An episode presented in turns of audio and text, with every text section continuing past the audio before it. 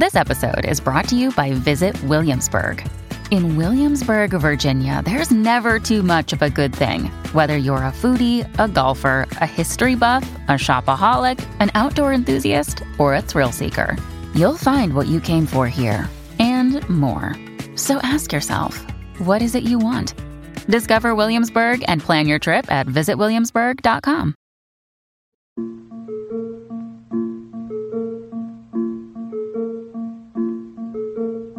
Don't you want devoted followers who leave their families for you, give their money to you, give their bodies to you, give up their lives for you, consider you God, and will kill for you?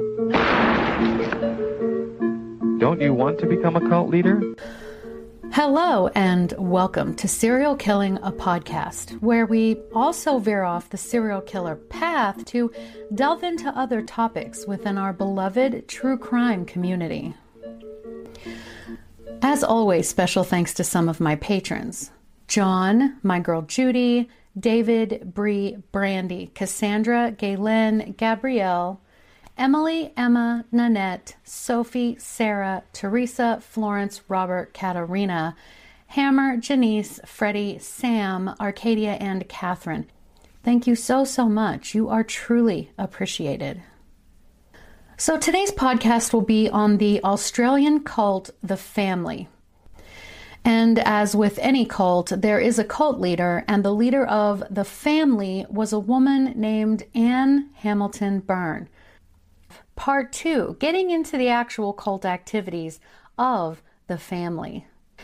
So let's get back into it. If you haven't seen part one, I highly suggest you go back and watch it, and I will leave a link to that in the notes below. So, Anne Hamilton's sermons made up the majority of the family's doctrine. She would tell them things like, quote, I'm looking right at each one of you. You are the initiate. You are the cosmic being. You're staring into the awakening. This is the moment of rebirth on a new planet. We've received the call, and great things will be done. End quote. You see, Anne stressed the need to be unwaveringly loyal, strong, discreet, of course, and dedicated. She said, quote, It is a call to that which is very noble in us Nobody wants to be in anything they haven't earned. My mother's teacher, and her mother never had a teacher, was a great friend who led her to become the person that she was. And mother always said, her teacher always said, that those who are in earnest, fixed upon God, would go forward, find the kingdom, and help every other living thing. We have the great adventure open before us with life itself as our initiator.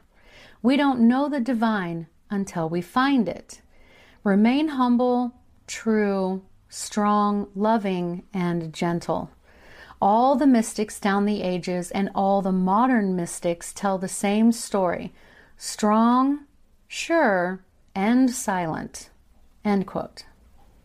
So during all of this, Anne met a man named Bill Byrne. She was separated from Michael by this point, and Bill was so blown away by her. He actually left his wife to be with Anne, and interesting to note, Bill's wife, May, was forcibly committed to a sort of drug rehab psychiatric place, and eventually she agreed to divorce Bill. They married, and she became Anne Hamilton Byrne. This would be the name she would forever be known by.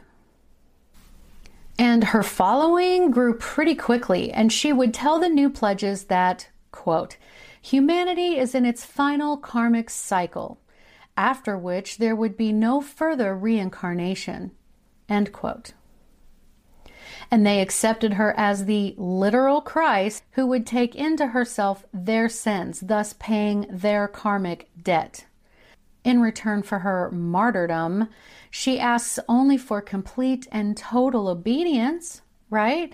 She titled herself, quote, The Master, according to the book Anne Hamilton Byrne and the Family by Carole Cusack from the University of Sydney. Anne said, quote, I had to start it. It was divine orders. That was my mission. That was the divine vision. End quote. She and the top tier followers began speaking of the end of the world, ruling the world, having the perfect world, and how everyone who didn't fit into their niche weren't going to survive. Journalist Gerard Ryle, a regular writer about the family, wrote, quote, the living master, or Anne Hamilton Byrne, was the very center and soul and substance of the way of salvation laid down by the Supreme Father. Without the love and help of the living Master, no soul could ever be liberated from the material world. Sect members believed that Anne Hamilton Byrne could stop the endless reincarnations they were locked into. Members were obliged to do only what they think their master will approve. Then essentially it is the master acting, not the discipline. End quote. The founding people of this cult set it up so that people that came to her with broken families, death of loved ones, mental issues that more often stemmed from drug or alcohol abuse due to sexual abuse, absent parents, deep spiritual yearnings, and so on. One former member stated that he went through a period where he would have quite literally died for Anne due to being under LSD or shrooms. While tripping, he said that they were able to regress through their life and back into past lives, and this was a clearing out of things of the past. But you had to go to Anne to get the clearing. We know this today, minus the hallucinogens, as regression therapy. And there are some similarities to this and the Church of Scientology. This progressed into the family's motto, quote, unseen, unheard, unknown, end quote, which meant that membership to this cult was both secret and represented election to a spiritual elite for members. The upper echelon of the local society introduced Anne to lawyers, teachers, doctors, and other very affluent professional people. You see, medical professional connections were vital to Anne so that she would be able to get LSD for these initiations, as they called them. And again, they also took shrooms, or what they called sacred manna, and the children who were brought into the group were not immune. So let's get into that. Now, Anne's new husband, Bill, was wealthy. He was also a member of the local council and, as I had mentioned, had a previous wife and four children. The rehab or mental health facility he sent his wife to would administer LSD to patients and other cult members who also had been sent there for what she called clearings. These people were deprived of food, sleep, and kept in pitch dark rooms. It was actually stated on the site rescuethefamily.com that many other people never recovered from the sheer heavy doses of LSD they were given. She told them to not eat at least two days a week, to sit quietly for an hour a day, and reduce their thoughts to a vanishing point. She even told them she often fasted for three week stints. So, as she gained followers, so did she gain their money. The old tried and true of having people donate to the cause, and because most of these people were middle to upper middle class and even some more elite, she amassed a small fortune.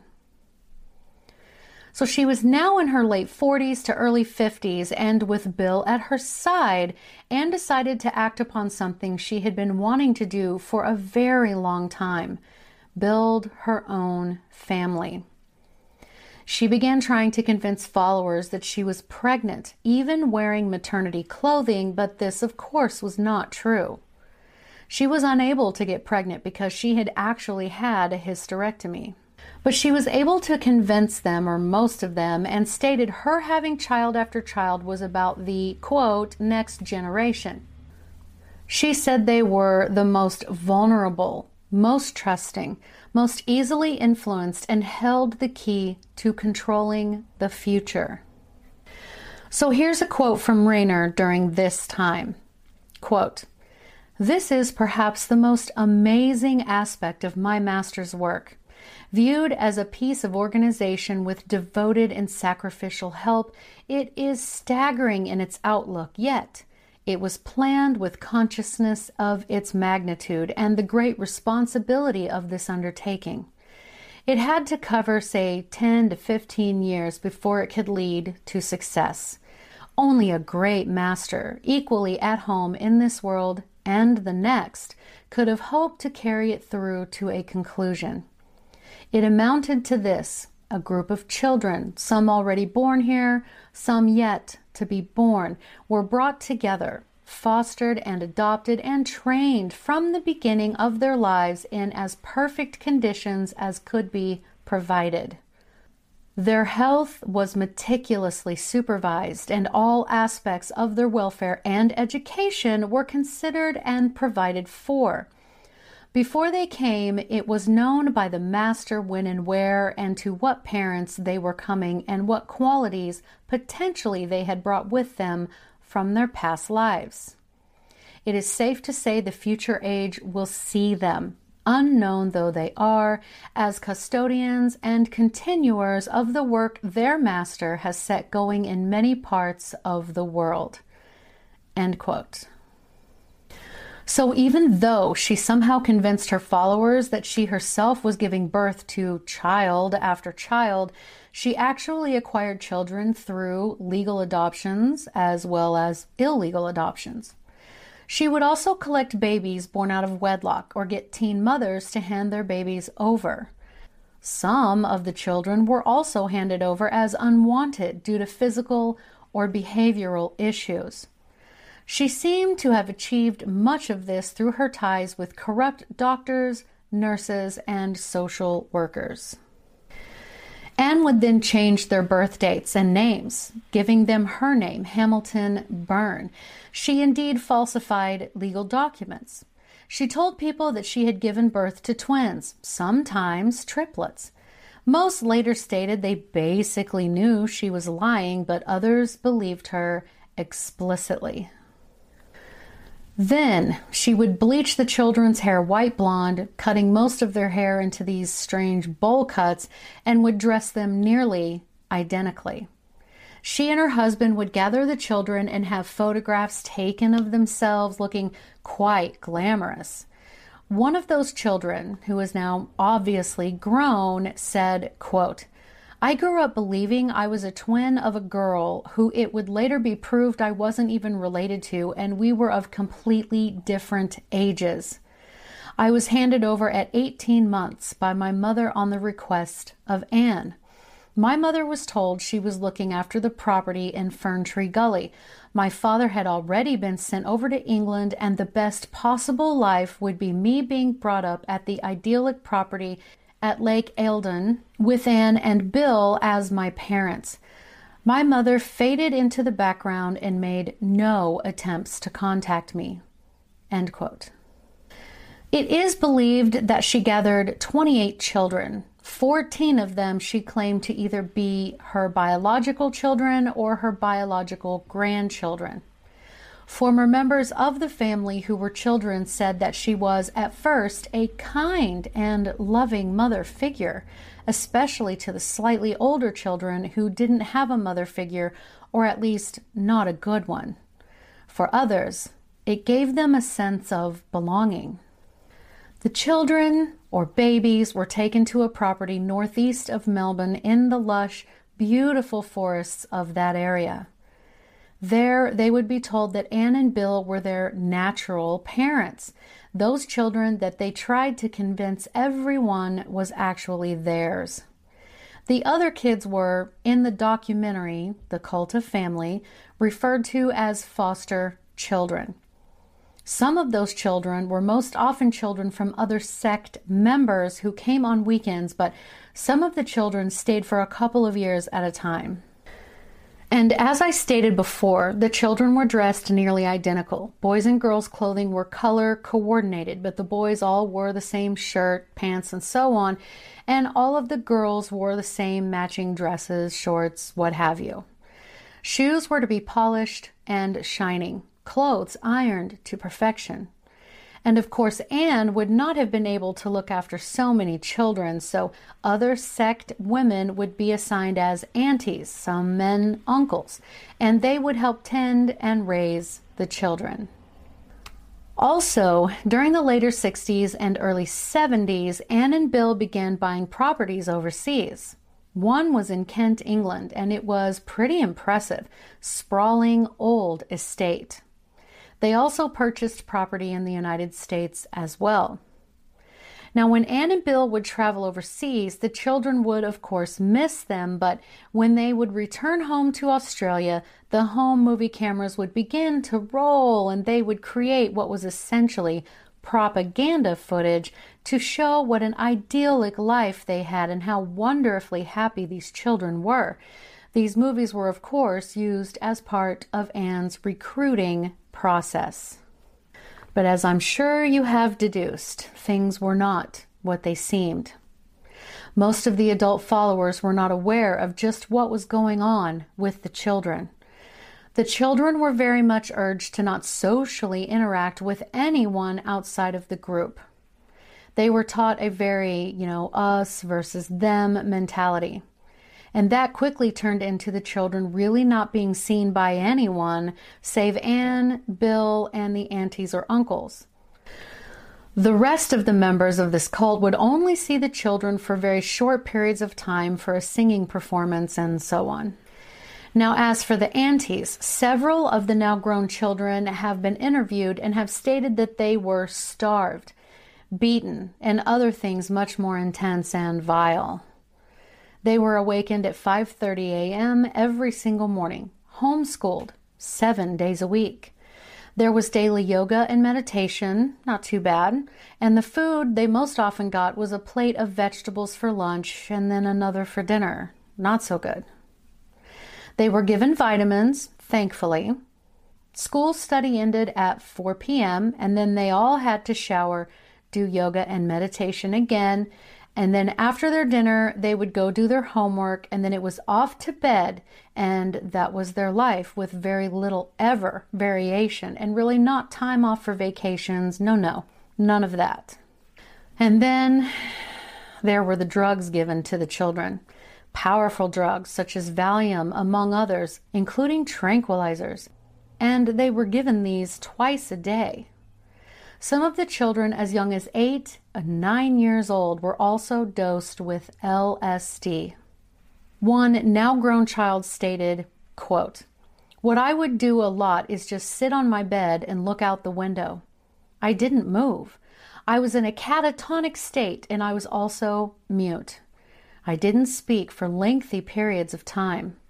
End quote. So, giving LSD to children so let's take a quick look at that. LSD is a pretty commonly known, widely used hallucinogenic drug. This drug and others that fit under this umbrella cause a person to see vivid images, hear sounds, and feel sensations that seem real but aren't. LSD in particular is colorless, odorless liquid that has a slight bitter taste. Drops of it can be put on just about anything edible sugar cubes, blotter paper, what have you. The effects are unpredictable and depend on how much is taken, the person's mood, expectation, and overall personality. It usually kicks in after about a half hour or so and can last up to 12 hours. It causes dilated pupils, increased body temperature, increased heart rate and blood pressure, sweating, loss of appetite, sleepiness, and dry mouth, according to the University of Michigan Health Children's Hospital site. It also causes changes in sensations and feelings, as in the person might feel several different emotions at the same time or rapidly swing between emotions. They usually confuse sensations and feelings, hearing and seeing things that simply are not there. In other words, visual delusions and hallucinations. And when a person experiences a bad trip, well, things get very, very ugly very quickly, including possible drug induced psychosis. So, just having that tiny basic overview right now, imagine a child as young as eight experiencing that, not knowing what's going on. An article written by Dr. Doris Millman from the Department of Pediatrics, State University of New York, titled, quote, An untoward reaction to accidental ingestion of LSD in a five year old girl, end quote, she stated that a five year old girl with an apparent normal premorbid personality and adjustment became acutely psychotic following a single accidental dose of LSD. She displayed behaviors such as agitation, panic, depression, and flattening of affect, disorientation, feelings of depersonalization, distortion of body image, and depression of intellectual functioning. In addition to that, she displayed evidence of organic brain dysfunction, impaired visual motor and visual perceptual functions, and brain function abnormality of the electroencephalogram. Within days, most of these issues went away, but the thinking disorder, distortion of the body image, and depression of intelligence persisted for several months. At the end of nine months, only the visual motor functions remained impaired. So you see the potential issue with giving young children LSD and other such hardcore drugs. So, of course, as far as discipline goes, the punishments were also pretty severe. If they misbehaved, they were pretty severely beaten, most often with belts had their fingers held over an open candle flame, had their heads held down in a bucket of water until they nearly drowned, or food was withheld for as long as three days, depending on the offenses. But on a rare occasion, they were denied food for one whole week. Controlling the children's food intake was exactly that, a large part of how they controlled the children. One woman, who was one of the children, said that the children got into trouble constantly for stealing food.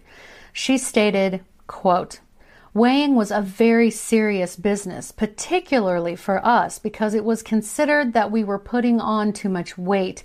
We would have our food rations cut down, and that was a dreadful proposition, food being the most important thing in our lives. We girls viewed the scales with hatred. They made our miserable lives even worse.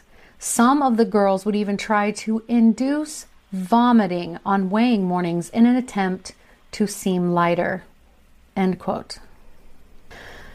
Some now grown children spoke about their initiation or going through the LSD trip as her experiencing intense fear, sleep deprivation, verbal abuse while tripping, and a surgical doctor telling her that he would, quote, mix up your insides so you'll never be able to have children, end quote. All while on acid, guys. And of course, Anne was getting liposuction and other cosmetic procedures done regularly while she was nearly starving the children. One child in particular, due to the harsh environment she was being raised in, her growth hormones never released, and she suffered from psychosocial dwarfism, which is a syndrome caused by emotional deprivation or maternal deprivation, characterized by symptoms of delayed motor and intellectual development, abnormal eating and drinking habits, aggressiveness, involuntary urination and defecation, and so on. And I'm happy to report that once that child was eventually removed, she did manage to grow a slight bit. I love children.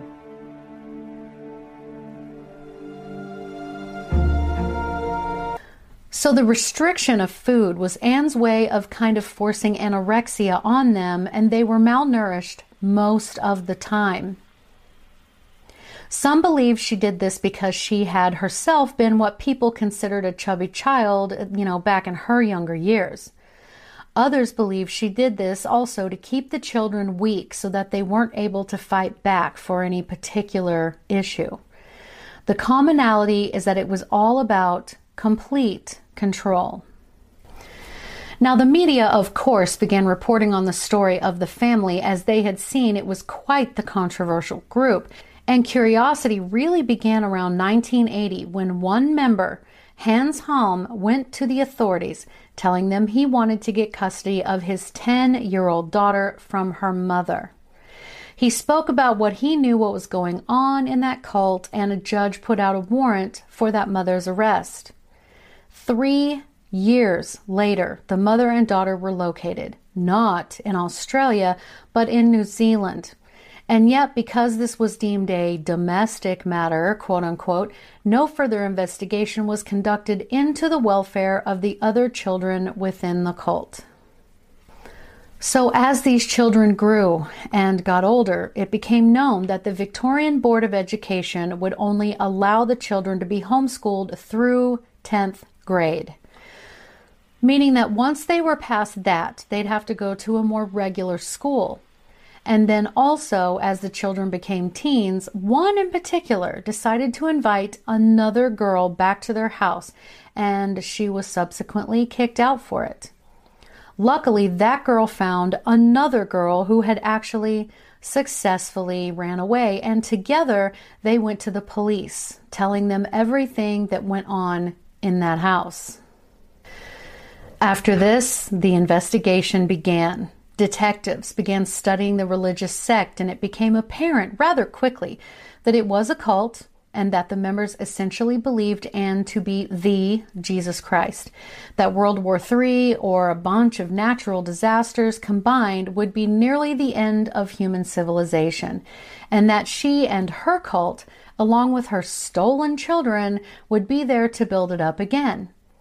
And sometimes she told the children that UFOs were going to come down and pick them up and they would just walk right into the crafts, you know, returning when the natural disasters or Armageddon was over. Stories from escaped, now older children began coming in, and they told stories of pretty horrific abuse the withholding of food and being given mind altering drugs, including LSD, made the authorities spring into action. Now, I'm not sure exactly how she found out, but one of the now grown children spoke about how Anne was always quite paranoid that someone on the outside of her circle was trying to kill her. She was always paranoid about that, and she'd have everyone gather all of the records and documents and burn them. It was regular and it was frightening chaos to the children. In May of 1987, Raynor passed away at 86 years old. On August 14, 1987, at 6 a.m., the police and investigators busted into the very secluded home on Lake Eildon where the children were being kept. A search of the home uncovered holes that had been cut into closets for the children to climb through to hide from anyone who might come into the house, and there was some sayings that there were tunnels under the house. Anne and the other caretakers told the children that they would have to hide in these spots because other people from the outside would hurt them. But thankfully, all of the children were removed from the home and put into foster homes, and yet no charges were announced against Anne or any other members of her cult. At first, no one even knew where she was, and certainly her cult members weren't forthcoming with that information. But it was obvious that she was still leading them via telephone. It took some time to actually locate her, but she was found to be in Hawaii. Once located, a journalist demanded Anne and Bill give their own account regarding what they were being accused of versus what people had now seen on the perfectly orchestrated home movies that had shown serenity and happy children. Predictably, the journalist received no answer. Now, after this, believe it or not, again, no criminal charges were brought against Anne, and things quieted for a bit. It was treated as a welfare issue, not a criminal one. But one of the investigators who had gathered an impressive amount of information refused to just let it get swept under the rug, so to speak. So he wrote a report stating that he recommended the family be investigated for criminal activity.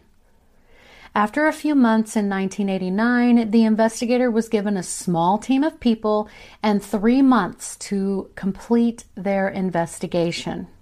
They named this task force Operation Forest. So, again, not knowing exactly where Anne was, they believed her to be in the UK in 1989. They then were told that she and Bill were in the US, basically a few different places, but never actually in Australia. So in 1990, the family had a lawyer named Peter Kibbe, who was previously caught for producing a false statutory declaration, kind of decided to work with Operation Forest. Soon after, two members of the cult were charged with drug offenses. This escalated to Anne and Bill being located in Hurleyville, New York, and they were arrested there. They were then extradited from the United States and escorted back to Australia. Family members hearing this news gathered together to try to figure out a way to diffuse the growing tension of the situation. A trial was set for November 1993, and keep in mind that at this point, Anne was 72 years old. Unfortunately, the only thing they were able to convict them for were minor offenses. Both Anne and Bill were ordered to pay $5,000 worth of fines each. Some of the aunties and uncles were charged with Social Security fraud. That was it. The investigator who had fought so hard to try to get justice for these children he had saved carried with him a sense of failure as well as guilt. According to ResearchGate.net, quote, Anne made several subsequent media appearances. She told the Australian Broadcasting Commission that she had never used drugs and was not a religious or spiritual teacher, but merely taught yoga and worked. She insisted that, with regards to the children, that she and Bill had taken them in out of the goodness of their hearts and that many of the children had been handicapped when they arrived. Now, some former members state that the children who are saying they were basically imprisoned and severely abused were led into, quote, false memory syndrome by psychologists after the raid, end quote.